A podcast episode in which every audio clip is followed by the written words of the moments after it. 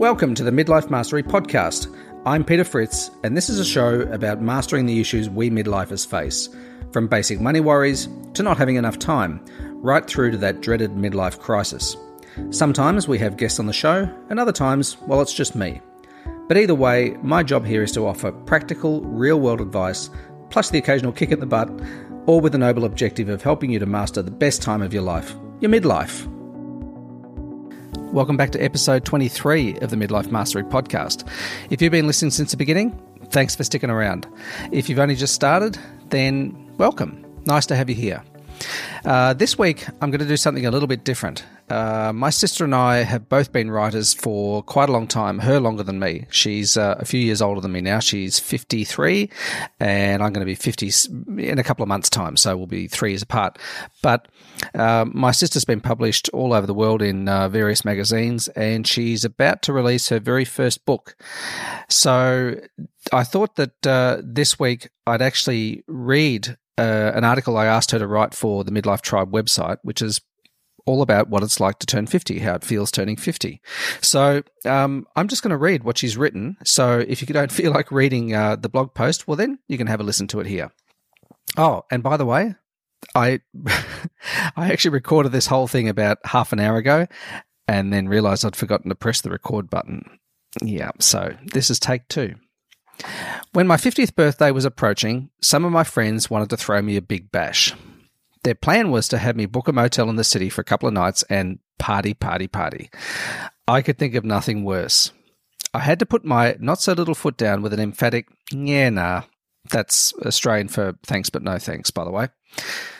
Some of the younger set also seemed worried that turning 50 might be a traumatic time for me, but really the complete opposite was true. My only crap birthday so far in this lifetime was my 30th. But that was because I was a single parent with a three year old son, and I thought, well, that's it. My life is over. I figured I'd be raising a child on my own until I was too old and saggy to find a partner again. As fate would have it, I did remarry and have another child too. By the time 50 rolled around, I'd been single for 10 years and I was loving it. In the end, I did agree to the city stay, the uh, the trip to the city, but without the parting. And I had a lovely time with a couple of dear friends. But really, that was it for the official celebration. So, how did turning fifty feel? Well, it felt pretty damn good.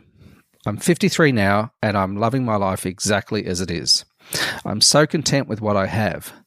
The only improvement would be having more money, but with no extra effort on my part, ideally. Today, I have a job I love, working with people I care about. I have two generous but annoying children, three very annoying cats, and a roof over my head that I share with a bank. 50 feels like contentment, which is something that would have made me hurl in my 20s. But contentment is great, as is calm, tranquil, easygoing, relaxed, and chilled, dude. I know how I feel about most things in my life. I have definite opinions, but still try to learn more about myself and my world all the time. I try not to be one of those know it all old farts who declaims the opinions of others. Yet my daughter will tell you that that's a load of crap and I'm still terribly judgmental. I'm trying to care less what people think of me, but that seems to be a losing battle. I'm working on that one. One minute I'm all tough, and then a random comment will have me in tears. I don't want to be a tough old bird with emotional skin of leather, but it would be nice if thoughtless people wounded me less. On the negative side of the ledger, mortality looms large when you hit your 50s. With good health, advances in science, and selective breeding, there is a good chance that you'll live well into your 90s or even 100. But do you want to? If I'm still able to potter around with all my beloved things around me and be content, then all good by me. But I tell you what, it's pretty daunting to realize that I might not get another 50 years out of this body. With care and no major injuries or health issues, I may live to enjoy life for another, what, 30 years? Maybe more? I hope so, because there are so many books I haven't gotten around to reading yet, and that's going to take up most of my remaining time. I dream of moving to southern Tasmania and living near the water. I'll be an eccentric and much loved author. I'll raise chooks, and elderly cats will rule the house. On the practical side, I'll be close to a major hospital, a bus route, and a friendly local taxi driver. So, anyway, 50. I think it equals reinvention. After years of false starts, my writing has finally taken off again, and my plan is to write enough books to fund a comfortable retirement. So I'm planning ahead by working on my books and my blog as much as I can while working part time. Turning 50 was the start of that new path in my life. Unfortunately, menopause decided to kick in at just the same time. So now it's a battle between creative ideas and writing them down before they vanish like some evil magic. So, what does 50 feel like now? Well, it feels like freedom. And the definition of that freedom is going to be different for everyone. I'm single, so my sense of freedom does come with a delicious side dish of nobody can tell me what to do. I'm free to live an authentic life, to suit myself, and to shed little bits of my old life as I go. I'm fairly rigid by nature, but I'm finding that I can live my life with more flexibility these days and still feel safe. I have a few friends enjoying their 60s now, and I look forward to reaching that milestone too. They seem to be having a lot of fun trying new experiences. So, as far as I can tell, life only gets better with age, and turning 50 was one of the best things that ever happened. So, how will you feel when you turn 50? And that's it.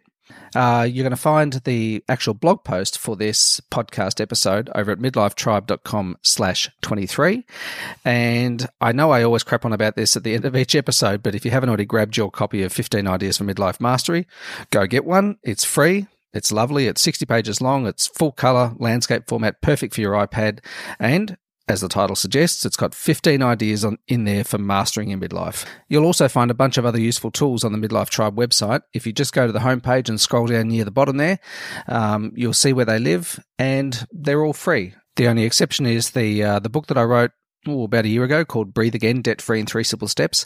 That's uh, seven bucks if you want to download that and start reading it straight away. Uh, just go to midlifetribe.com slash book. Uh, you can also buy that in paperback uh, or Kindle. So uh, go and have a look at that. That's it for me for this week. Uh, before I go, though, I want to read out one more review. I love getting reviews from people, and uh, uh, I said that I was going to start reading more of them out. So this one this week, who will I pick? Um, I'm going to pick R. Letchis from the US. Thank you for the review, which is I hadn't thought about my stage in life since I still have a toddler around, but Peter is talking to me. I'm really looking forward to more episodes. Interesting and engaging. Well, thanks a lot, R. I appreciate that.